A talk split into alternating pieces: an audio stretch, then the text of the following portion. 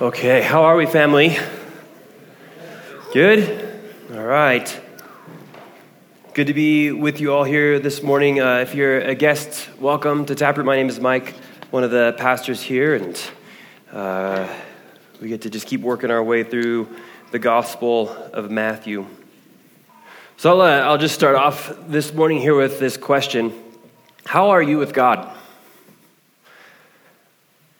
Like when, when you just assess your relationship with God or, or, or when you think about who God is and what perhaps God thinks of you, how are you? I think for some of us, we're loved. Good, that's good. For some of us, we're loved. Uh, for others, we're, we're not so sure.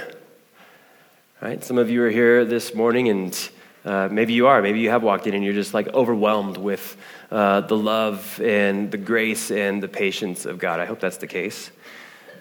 Others of you are in here this morning and um, you're just not quite sure, right? And that's okay too. Uh, I hope that we can come to a landing point this morning of just more certainty about who you are and, and what God thinks of you. But I think it's interesting when when we think of this question of, of how, how am I with God, I think the basis that we most quickly go to is around how we're performing. Right? Like how, like how good and how much we're doing. It's, it's our, our proclivity, I think it's the human proclivity, to when we think in terms of, of how are we with God or what does God think of me, to assess that in light of how much we're doing and how well we're doing it. And we're prone to just simply believe that the more that we're performing, the more uh, that we're, you know, whatever, going to church, the more that we're praying, the more that we're reading, the more that we're doing like all of the, the right, godly things, uh, the happier God is with us, the more impressed He is with us. Uh, you know, it's interesting. you know, uh, every once in a while in the evenings, my wife and I will uh, peruse YouTube and uh, watch vagabonds travel the world in vans. it was interesting. The other night, we were watching one of these silly. They're silly, just so you know. Um, we were watching one, and it was uh, this, this couple. I'm always perplexed by these couples. First off, I just know how they get money to do what they do. It's absolutely mind boggling to me. Right? Has anyone else done this? I'm not, I'm not the only one, obviously. Well, so all the YouTubers said, Amen. Right? um, anyways, one, they were doing a question and response thing, and they were someone asked the question about God, and it was so interesting. Like their their response was just this very kind of uh, basic. All religions are going the same direction, and we just all want to be good and better people. And I was like, wow, that we we really do believe that still. And it was just, it was just very kind of eye opening to me. And I, I wonder how often we, we believe that. Like, I wonder how often we, you know, maybe, maybe for us it's not kind of the whole like all paths lead the same direction kind of thing. But I do wonder how often we find ourselves in a place of believing that we just need to do more good, better, often. Right? And if we would just do more better, then God would be more pleased. But the Gospels continually shock us. Right? And, and the story of Jesus continually shocks us. And the, the, the way that Jesus interacts with the religious people compared to the irreligious people continually shocks us. And certainly the parables that we have before us this morning ought to cause us to pause a moment. See, I think this parable, as I was thinking through these parables this past week, uh, they're a real challenge to people like, like myself. And maybe, maybe a bunch of you can, can uh, relate to this. Uh, so I've been, I've been a part of the church or, you know, kind of going to church, a, ch- a church goer for about 26 years. How many, how many of you have been at least 26 years? Look at that. A good portion of us. Right? Twice that, someone said. So I've been, I've been a churchgoer for about 26 years. I would say of that 26 years, I've been a disciple of Jesus, that is actually like committed to following Jesus for 21 of those years. Within that 21 years, I've been a leader in the church for about 17 years and working full time for churches for about 15 years. This text is talking to me. This text is a, it is a warning to people like me.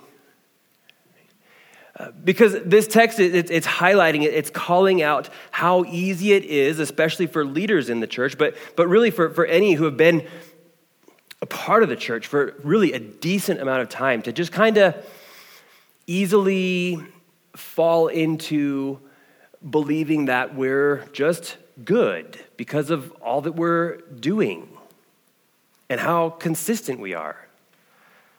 I mean, 26 years, and I just keep showing up. God's got to be impressed. and sometimes it's really hard to show up, right? So here, here's, here's where we're at. Just to remind us a little bit about kind of where, where we are in this text. Last week, Will showed us how Jesus is better, right? We saw how Jesus is the better king, the better priest, and the better prophet or fruit grower, depending on which language you want to use there. And what we see in chapter 21 in the Gospel of Matthew is really that it's a big transition point in the life and ministry of Jesus. Okay? Up until this point, Jesus has mostly avoided the spotlight. And any time, uh, in particular his disciples, uh, anytime someone has come and declared that he's the Messiah, what has Jesus done? He's, yeah, he's shushed them. He said, No, be quiet. You guys are understanding what this is, so don't tell anyone. But now in chapter 21, we have this transition where Jesus all of a sudden enters into Jerusalem and he's, he's, he's seated on, on a donkey and, and people are, the crowds are around him and they're, they're praising him. Hosanna, right? They're worshiping him as king. And he's, and he's for the first time, he's, he's receiving that worship. And so the trajectory of Jesus' life and ministry at this point is changing. He's beginning to do things now that are very messianic in how he goes in. And, and so what we see is that Jesus is the promised king to sit on the throne of David forever. This is where Matthew has been wanting to take us. Okay, so uh, if we can all remember back to 2019 when we started the Gospel of Matthew. In Matthew chapter 1, right, Jesus, or, or, Matthew, sorry, he begins with the genealogy of Jesus. And he begins it by telling us that Jesus is the son of David, the son of Abraham. He, from the get go, he wanted us to see that, that the Old Testament story of Israel is being fulfilled in the person and work of Jesus. And it's culminating in this moment. It's culminating in this point right here, where we see that Jesus is clearly the promised one who's supposed to sit on the throne of David forever. That's Jesus. He is that king. Right? And, and he is, just so we're clear, he is ruling and reigning now as Lord and King over everything. Right? And so this is where Matthew has wanted us to get to is to see that the promises of the Old Testament are finding their fulfillment in Christ. And so we're in the final week of Jesus' life. He's entered into Jerusalem as king, where Herod is king and where Caesar is ruler of the world, which is absolutely uh, a statement. Right? You have to, you, you, it, it's so hard for us to pick up on the political tension here. Uh, and just so you know, when we hit the new year, uh, we get to talk a bit about politics because the Bible lets us. Right? I, I know, uh, like often people are like, oh, we can't talk about politics in the church. The Gospels are full, full of insane political statements. And Jesus is making one here. Right? Like imagine, he's, he's entering in, being declared as king when there already is a king. Remember from last week? Herod's already king, but yet Jesus is being declared king. Caesar is the ruler, Caesar is the king of the Roman Empire, and yet Jesus is being heralded as the king. This is undoubtedly a statement about something.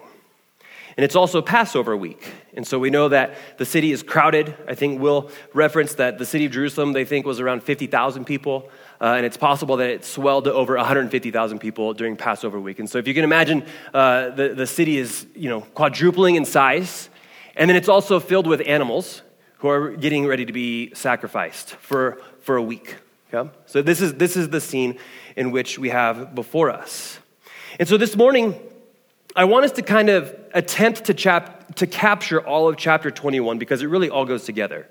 Uh, chapter 21, really, uh, 21 onward is, is rather difficult to break up because it's just kind of one consistent sequence of things that are taking place. And, and, really, what we'll see here is that these parables belong with what was talked about last week. It's just hard to preach, you know, 46 verses in one morning. And so we're going to try to, bring it all together. So we'll kind of re, re, recapture a little bit of what happened last week. Um, but I'm going to do it from a bit of a different slant. That's the hope. And so this morning, what we're going to see is that how the prophet Jesus calls the corrupted priests to repentance, and in a shocking twist, they refuse, and the kingdom goes to the societally rejected. Right? Like this is the upside down reality of the kingdom.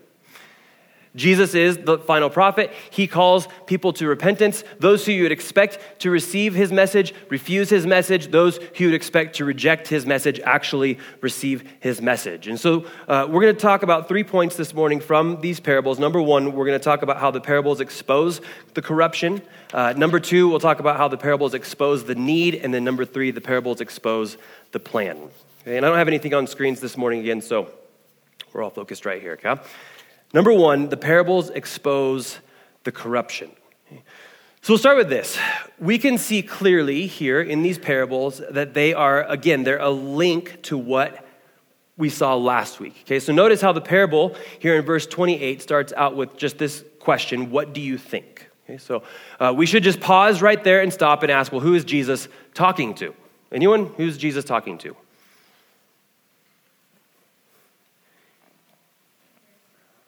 Yeah, Pharisees. He's talking to the. It's close. It's all right, Joey. uh, he was talking to the religious leaders, right? Uh, verse 23 tells us that when he entered the temple, the chief priests and the elders of the people came up to him as he was teaching and said, By what authority are you doing these things? And who gave you this authority? Jesus is continuing this conversation with the chief priests and the elders. We also know from verse 45 uh, that the Pharisees are present. So we have these, this just essentially this conglomeration of the religious leaders in, in Israel. And this is who Jesus is having his conversation with specifically. So, what we know then is that these parables are a direct connection to them. These parables, in these parables, Jesus is talking specifically to the leaders of the people of Israel. Here's how uh, Craig Blomberg, in his commentary on Matthew, says it. He says, "quote The parable is the first of a series of three. So you have uh, this, these two, and then carrying into Matthew 22 as well. In sequence, they depict God's indictment, sentence, and execution of the present Jewish leadership." In other words, what's happening here in these parables is Jesus is using these stories to expose the depth of corruption among the leaders of Israel. Now, Jesus has already begun to do this, right? We saw this last week when he went into the temple. Was Jesus happy about the temple? No. No, Jesus is angry. Why? Because they're using it to exchange money. Right? You have to, again, imagine the setting. You have, you have hundreds of thousands of people who don't typically exist in the city of Jerusalem now flooding into Jerusalem.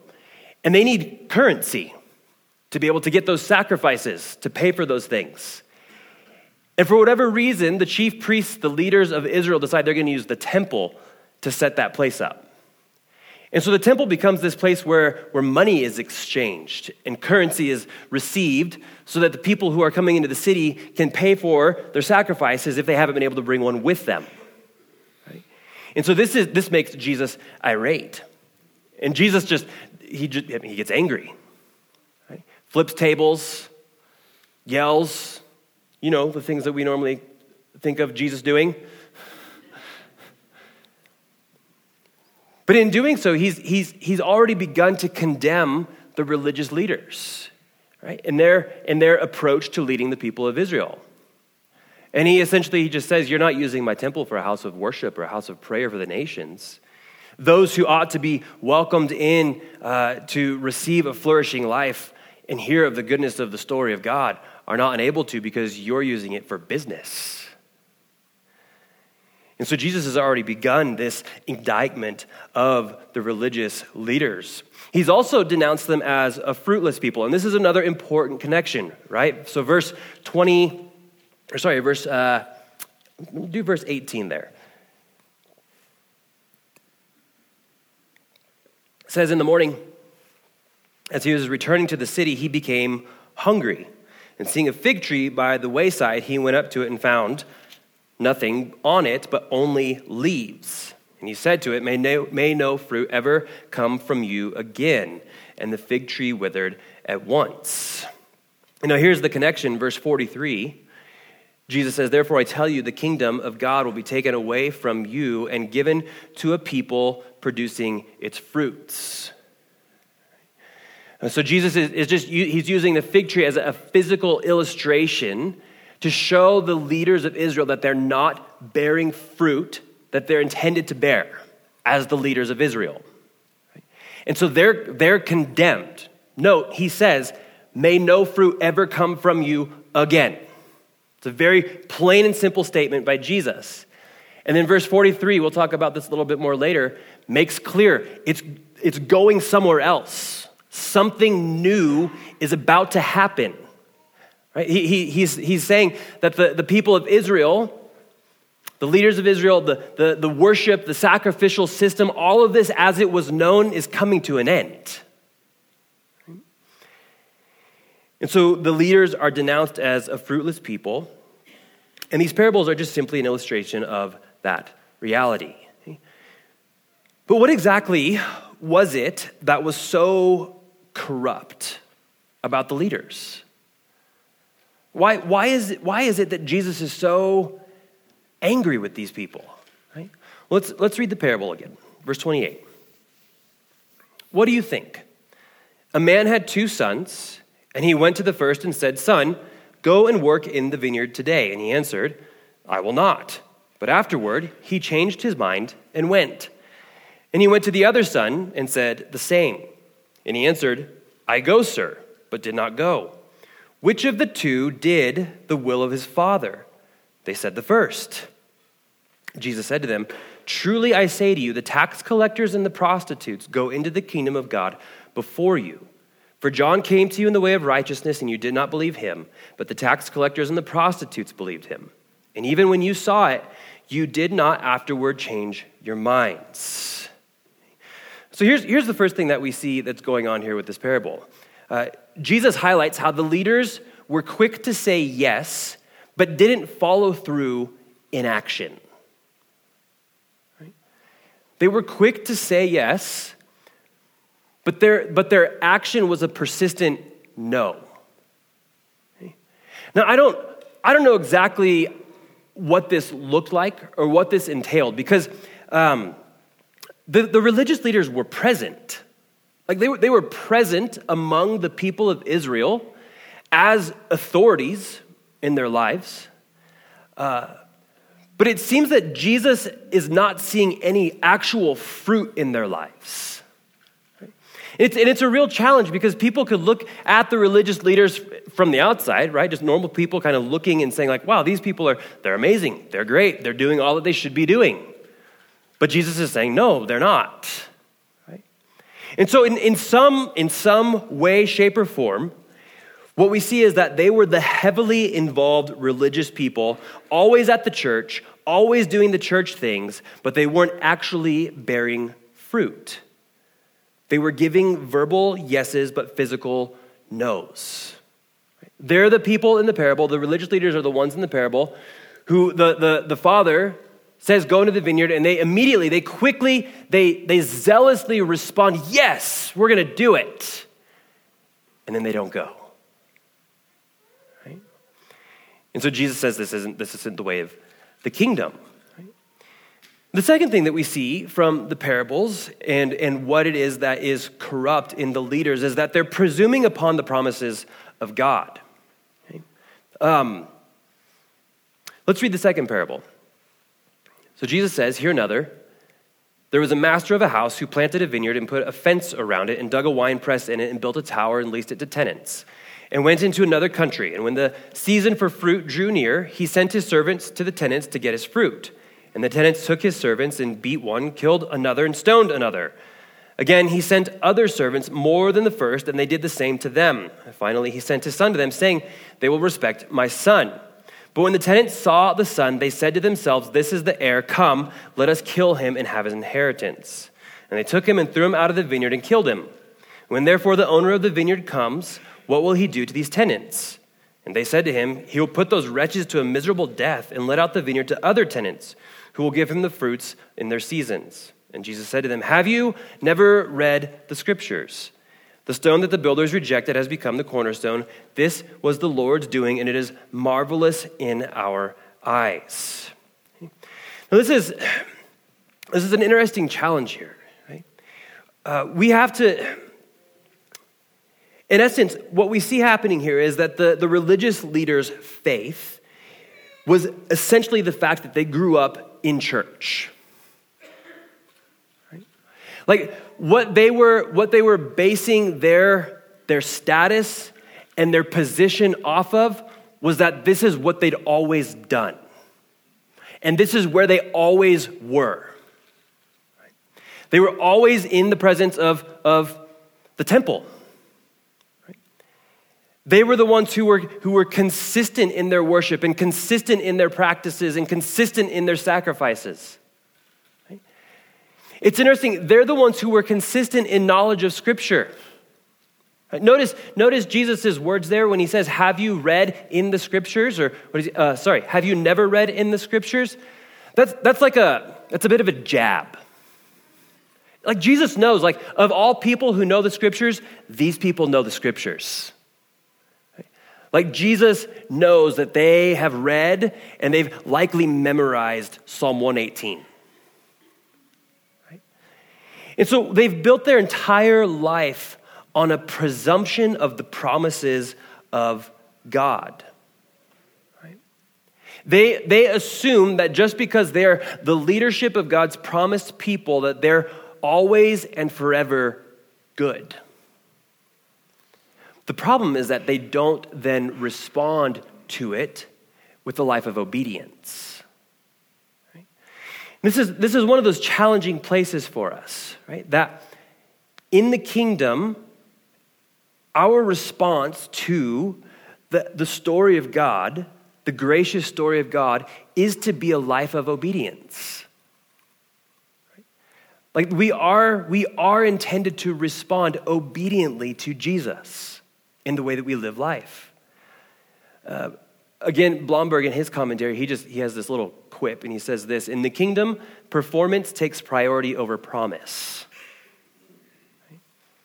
So, again, in the kingdom, right, so in the way of Jesus, performance takes priority over promise. Performance is a challenging word. I understand that, right? Uh, but it's, it's just simply living a life in obedience to the grace of God.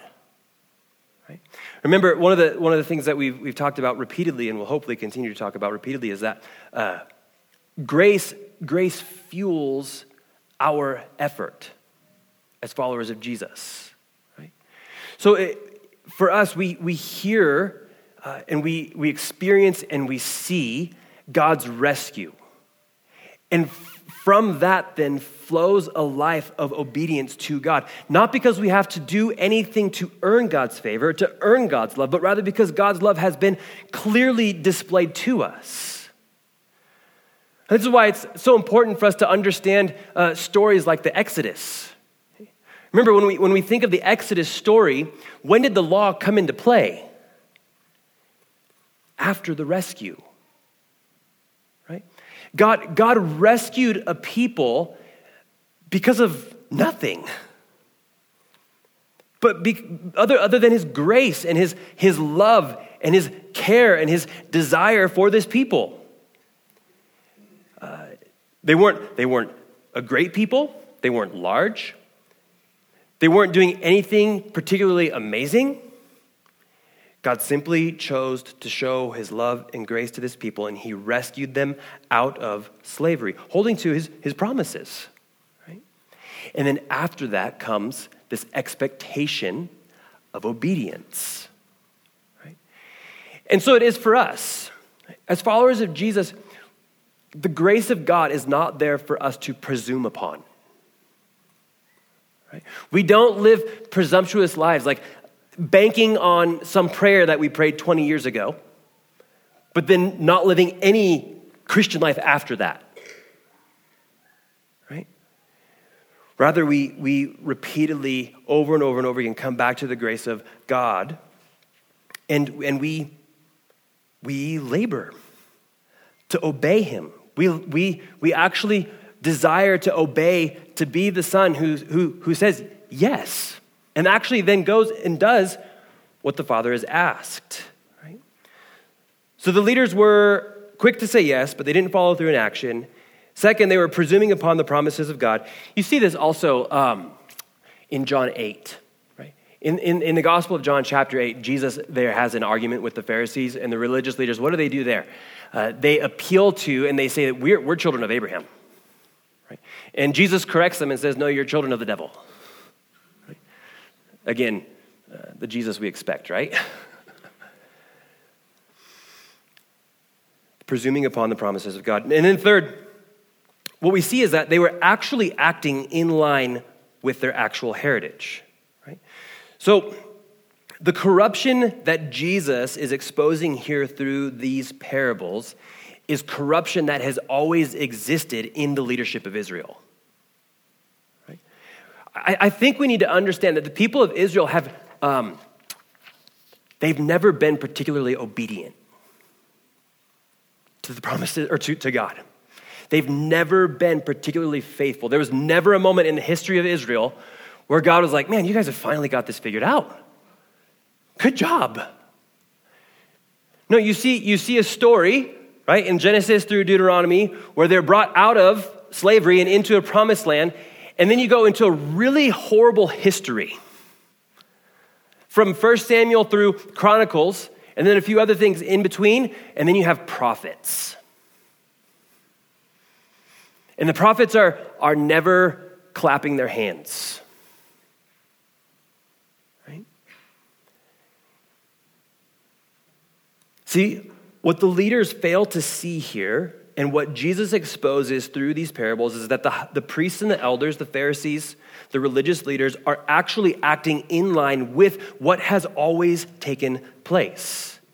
So, again, the, the second parable here, when Jesus references, um, uh, we have here that when the season for the fruit drew near, he sent his servants. The servants in this parable are representative of the prophets. Uh, he sends the servants to the tenants. The tenants in this parable are representative of the leaders of Israel. Right? And notice what the tenants do when the prophets come they reject them. Right? And then uh, uh, more get sent, and they get rejected again. And so, what's happening, Jesus is, is wanting the religious leaders to kind of relive the story of Israel in this moment. They're supposed to be thinking about their history and understanding their history, knowing that, that they're the, they're the leaders who, just like all who have gone before them, are continuing to reject the people who God sends. And then ultimately culminates here in Jesus, right? Jesus is sent as the final prophet, and Jesus is rejected by the leaders of Israel. Rather than the leaders responding to Jesus in repentance and in obedience and calling the people of Israel as well to repentance and obedience, they continue to lead the people astray. They, just like the leaders before them, are rejecting the prophets' voices. Now, I think it's important for us to understand here the prophetic voice of Jesus. Again, Will talked about this last week, right? How Jesus is the better prophet. Not only, not only is Jesus the better prophet, Jesus is the final prophet. Right? And, and Jesus' role here as the final prophet is just like the prophets who have gone before him to call the people to repentance. Okay? Now, this, this sort of sets us up for what's coming. Okay? Uh, Jesus' prophetic voice in the coming chapters, in chapter 22, 23, and 24 in particular, is going to get louder. Right? And so I want to I want to give us just at this moment kind of a preliminary understanding and definition of, of the, the role of a prophet. Uh, there's a really great book by uh, a guy named Michael Gorman, and it's called Reading Revelation Responsibly. That should intrigue you. Hey, I, I, I can't recommend this book enough. Okay? Reading Revelation responsibly. And he defines prophecy like this He says, Prophecy in the biblical tradition is not exclusively or even primarily about making pronouncements and predictions concerning the future. Rather, prophecy is speaking words of comfort and or challenge on behalf of God to the people of God in their concrete historical situation. This is what Jesus is doing. This is what the prophets have done who have gone before Jesus, and this is what Jesus, as the final prophet, is doing. He's speaking both words of comfort and especially words of challenge on behalf of God for the purpose of calling his people to repentance. Right? And, and he's, he's preparing them for an impending judgment, which, just so we know, is what the prophets have continually communicated to the people of Israel up to this point. That if you, if you don't obey, if you don't repent and change your ways, there is going to be a judgment coming. And this is, this is what the pattern of Scripture is, right? So if you, if you think through the, the story, the history of Israel and, and, and the prophets, uh, who winds up coming and judging Israel? Babylon, right? The Babylonians take them into exile. Jesus is essentially warning them this same thing is going to happen again, but it's not Babylon, it's Rome who is just another form of Babylon. Right? But this is what Jesus is, he's preparing them for. And so he's playing this, he's, he's, he's not playing this role, he is this final prophet. Right? But in turn, what happens here because of the leader's uh, obstinance, what they wind up doing is they reject God, they reject Jesus, and they reject people. This is, this is the consequence when we, when we refuse to hear God's words and think that what God is primarily concerned with is us just showing up on Sunday. Or just kind of putting on the good Christian deed act or face. Right? He being here is great, but he doesn't just want us to be here. He wants us to, to hear him. Right? He wants us to hear his words. He wants us to, to, to hear his, his love and his pursuit of us. Right? And he wants us to obey him. Not, not, as, not as a performance in order to earn his, his love and his favor, but because Christ has already done it for us. The beauty of the gospel is that Jesus has already gone before us and performed perfectly in our place. And because of Jesus' finished work, the love of God is lavished upon us. And what flows from that is a joyful response and a joyful obedience. Right? Just, I just remind you, how many of you have been reading through the book Gifts of Grace, the Advent book? I, if good, if you haven't, you should go read it. It is rich. Like it is good. It is so good. And just it, over and over, just each day articulates just these beautiful gifts of grace that have been given to us through the Father, and, and just continues to reiterate just the realities of the love uh, that we have as a people in Christ. right Okay, so to close this point out, though, um, we cannot depend on our upbringing and our pedigree, so to speak. Right? And I think this is a really important question for us to ask if, we've, if we're the people who have been into the church, in the church for like 10, 15, 20, 30, 60 years. Right? Because I, I think it's so easy for us to just kind of to, to fall back on, well, I just, I just, I just always done it. And yet Jesus calls us to himself, which is the second thing that the parables do here. The parables expose the need. Uh, and ultimately, what the parables do is they don't just expose the need for the religious leaders, they expose the need for humanity, right? What, what Jesus most clearly wants the priests and the elders to see, and also us, is that repentance is what is needed and required for all of us. So, so notice again in the first parable of the two sons. Right? Uh, verse 29 He answered, I will not, but afterward he changed his mind and went. The word there for change is the word repent. So it's, it's, it's interesting. Like you have this it, it, tension in the parable. Because in my mind, I want to say neither of them obeyed. Right? Does anyone else have that? Like the first one just flat out says no. Like I don't know about you, but if one of my kids tells me no, there's consequences. Right? Maybe you don't have kids, but you remember being a kid, and if you told your parent no, there was likely consequences, right? And so in my mind, I want to say like both of them dis- disobeyed. But this is, but this is again, this is the scandalous nature of, of grace in the gospel.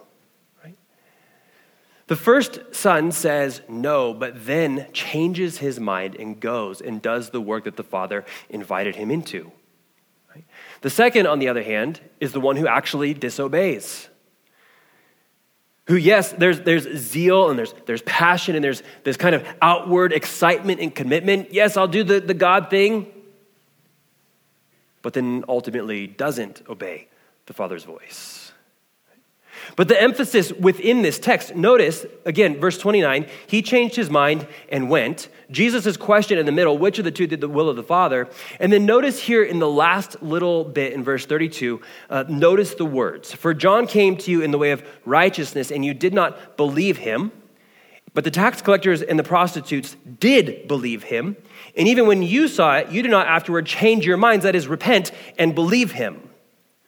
What's Jesus doing? What is he calling us to? Belief. Right? Belief. He's calling us to faith in the faithfulness of God. He, he's, he's exposing this reality that the need, the need for both the religious and the irreligious is for repentance. Right? And, and, and that's the challenge for religious people. This is, this is the challenge for us. Like, I would, I would invite you to ask yourself where do you see yourself in this text?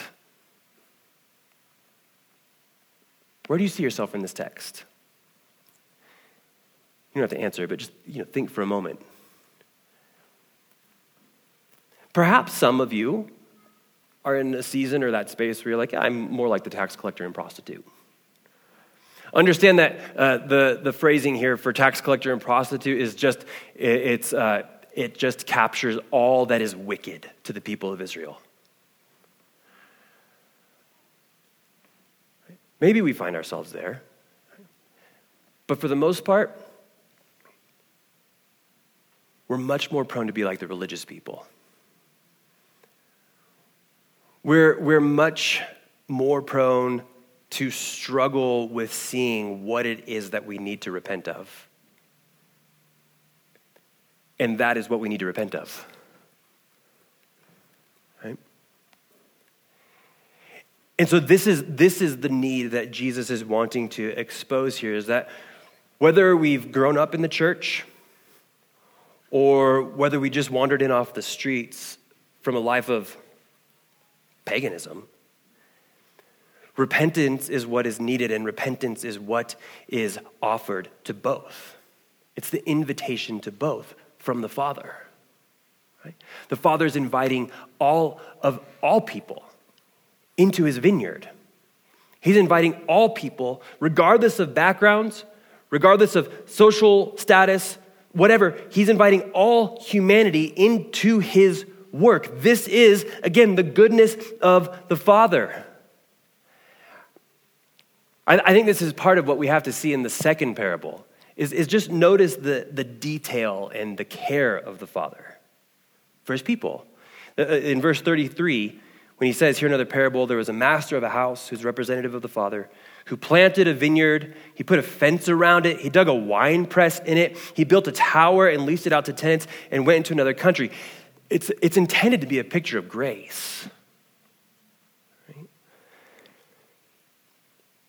And it is this grace, it is this pursuit, it is this love that compels us to repentance. So the religious need to repent of their attempts to earn salvation, right? So if, if you're here and you're, you're, you're thinking to yourself that you need to be here because this is what makes God happy, stop. Right? Repent of that. And if you're somehow here and you're doubting or you're just struggling, you don't like God, maybe, you just prefer like the way of not religion or not church or whatever that is, you need to repent of that too. Both, both sides of the coin need to repent. That is, turn away from our, our attempts of living life and turn to God's. Bruner, in his commentary, he, he puts it like this. He says, quote, the parable of the two kinds of sons warns all the spiritually serious persons, I love that, the spiritually serious persons, to beware lest our energies be spent almost entirely in theological correctness and we make life obedience secondary. A peril alive in those of us who believe rightly that theological correctness is very important.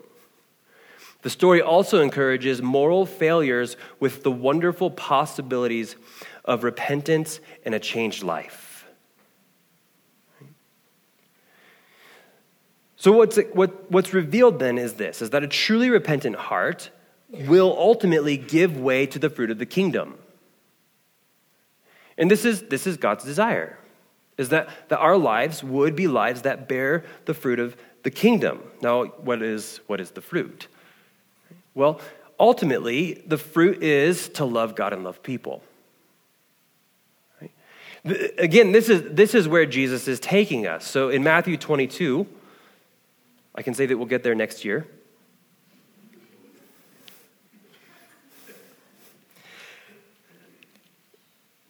Look at verse 37, or verse 35. One of them, a lawyer, asked him a question to test him. Teacher, which, which is the great commandment in the law? And he said to him, You shall love the Lord your God with all of your heart, with all your soul, and with all your mind. This is the great and first commandment, and the second is like it you shall love your neighbor as yourself. On these two commandments depend all the law and the prophets.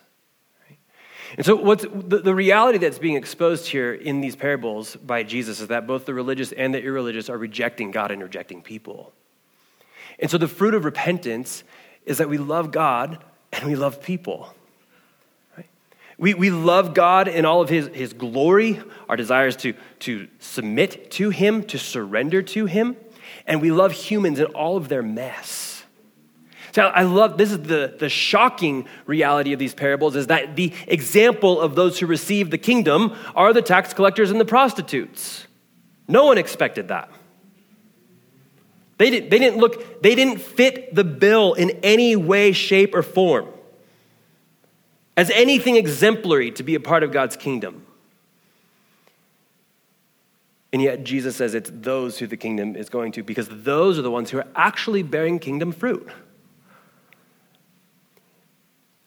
And so then from there, we can imagine a, a slowly and progressively transformed life, which is where the fruit of the Spirit comes in. That over time, there will be a, a, a, a revealing of the fruits of the Spirit love, joy, peace, patience, kindness, goodness, gentleness, faithfulness, and self control. Those don't all come all at once, just so we know. It's not like, all right, I've got, I've got Jesus, and so boom, I'm perfect in all of these things. No, it's, a process. There is there is process here. I love how Jesus doesn't give us any illusion of the tax collectors and pro- prostitutes being anything but tax collectors and prostitutes. There, there is no indication here of, of hey, they, they went, they got their life cleaned up, they got some stuff figured out, and then they, they got to a point where they could come and follow me. No, they just started following him. That is our need, is to just start following Jesus. Okay? The final thing that the parables do here is they expose the plan. They expose the plan. Uh, so this is, this is particular here in verse 43. He says again, Therefore I tell you, the kingdom of God will be taken away from you and given to a people producing its fruits. And the one who falls on this stone will be broken to pieces. And when it falls, I'll, I'll pause there before I forget. I think the broken to pieces thing is, is good. I, I think that's, that is the, the right desire, is that we would fall on Jesus and that our lives would be broken. Right? But those who refuse Jesus, on the other hand, are the ones who the stone falls on and it crushes them. Right? See the different responses there? But then look at verse 45. When the chief priests and the Pharisees heard his parables, I love this, they perceived that he was speaking about them. Okay? So Jesus wants the religious leaders to know that he's speaking about them, and it works because the religious leaders perceive that Jesus is talking about them. So, when Jesus is saying these words, who's he talking to? Religious leaders. Yeah? So that helps us to understand the, the culmination of this text. It helps us to understand then what the plan is that's being communicated. Because what's being communicated is this is that the kingdom is given to those who will produce its fruits. That is, what is coming after Jesus' life, death, burial, resurrection, and ascension is a new people in Christ. This is what Jesus wants us to see. He wants us to see that what's coming is a kingdom of both Jew and Gentile. That is a kingdom of the nations, just as God has always planned it. This has always been God's purpose. Right? So we don't have time to work Genesis 1 through 11, but in Genesis 12, what is, his, what is, what is his, God's promise to Abram?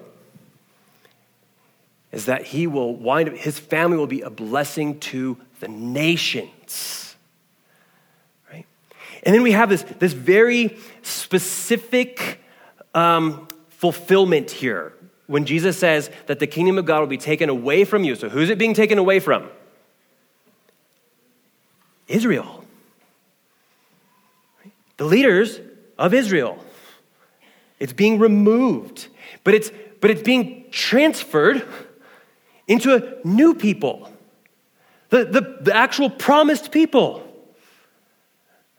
This is what Jesus has come to fulfill. He says, uh, yeah, it will be taken away from you and given to a people producing its fruits. Now, the word there, oh, here, no, let me do this first. Uh, Craig Blomberg, again, in his commentary, he says this quote, Jesus is not so much foreshadowing the shift of God's activity from Jewish to Gentile realms as anticipating the replacement of Israel by the church, which will unite both Jew and Gentile. That's specifically what Jesus is talking about. A, a new people in Christ who is the better Israel. Right? This is the beauty of this text. Like when it, when it all comes together, we have Jesus who's the better king we have Jesus, who is the better priest and the ultimate high priest, who put an end to the sacrificial system once and for all eternity. We have Jesus, who's the better prophet, who calls us to himself. And we have Jesus, who is the better Israel, in whom all of the promises God, of God are fulfilled. Now, this, this is going to continue to play itself out over the next several chapters, just so we know. That's why I'm wanting to work on this here a bit. Um, but Bruner, one more quote, he says this. He says, quote, the mysterious use of the singular nation. So this is important for us to see in verse 43. The word people there is the word ethne. Okay? It's the singular nation, which is different than what we most often see, which would be the plural ethnos, uh, which is nations. Okay? But it's highlighting something. Okay, so the mysterious use of the singular nation rather than the more familiar plural nations points to the new creation of a transformed Israel of both Jews and Gentiles, which the prophets had so frequently promised. So, uh, so again, this is where the whole story has been taking us. Like the, the whole of the Old Testament has wanted to take us to this point. The whole of the Gospel of Matthew has been wanting to take us to, to this point. That we would see that, that, that the promises of God are being fulfilled in the person of Christ, which culminates in this, this one new incredible people. So I just want to close again here this morning with Ephesians 2, uh, verse 11 through 22. And as, we, as I read this, just, just hear this that the invitation for us is to hear the call of the Father and join the family. Like that, regardless of, of your religious background, upbringing, or lack thereof, the invitation for us this morning is to see the finished work of Jesus right? and to, to fall on Him and follow Him with the whole of our lives producing the fruits of the kingdom. Listen to this, verse 11, Ephesians 2. Therefore, remember that at one time you Gentiles in the flesh, called the uncircumcision by what is called the circumcision, which is made in the flesh by hands, remember that you were at that time separated from Christ, alienated from the commonwealth of Israel, and strangers to the covenants of promise, having no hope and without God in the world. But now, in Christ Jesus, you who were once far off have been brought near by the blood of Christ. For he himself is our peace, who has made us both one and has broken down in his flesh the dividing wall of hostility by abolishing the law of commandments expressed in ordinances, that he might create in himself one new man in place of the two, so making peace and might reconcile us both to God in one body through the cross, thereby killing the hostility. And he came and preached peace to you who were far off and peace to those who were near. For through him we both have access in one spirit to the Father. So then, you are no longer strangers and aliens, but you are fellow citizens with the saints and members of the household of God built on the foundation of the apostles and prophets, Christ Jesus himself being the cornerstone, in whom the whole structure being joined together grows into a holy temple in the Lord. In him you also are being built together into a dwelling place for God by the Spirit. Amen? That's, that's us. That's the church. That is, that is for all who are in Christ. This is the people that we are now. We are, we, are, we are God's dwelling place. It's incredible. Let's pray. Father, thank you for your word this morning. Jesus, thank you um, for your prophetic voice, how you comfort and how you challenge. And I pray this morning that we would delight in the call to repentance, that we would see that the whole of our lives as followers of Jesus is to be one of repentance, a day in and day out turning away from ourselves and turning to you. Would you give us the grace to do so? Thank you, Jesus, that you came and preached peace to all who are near and all who are far off, and that you have called us to yourself uh, to be your people. Uh, thank you for your finished work. It's in your name we pray. Amen.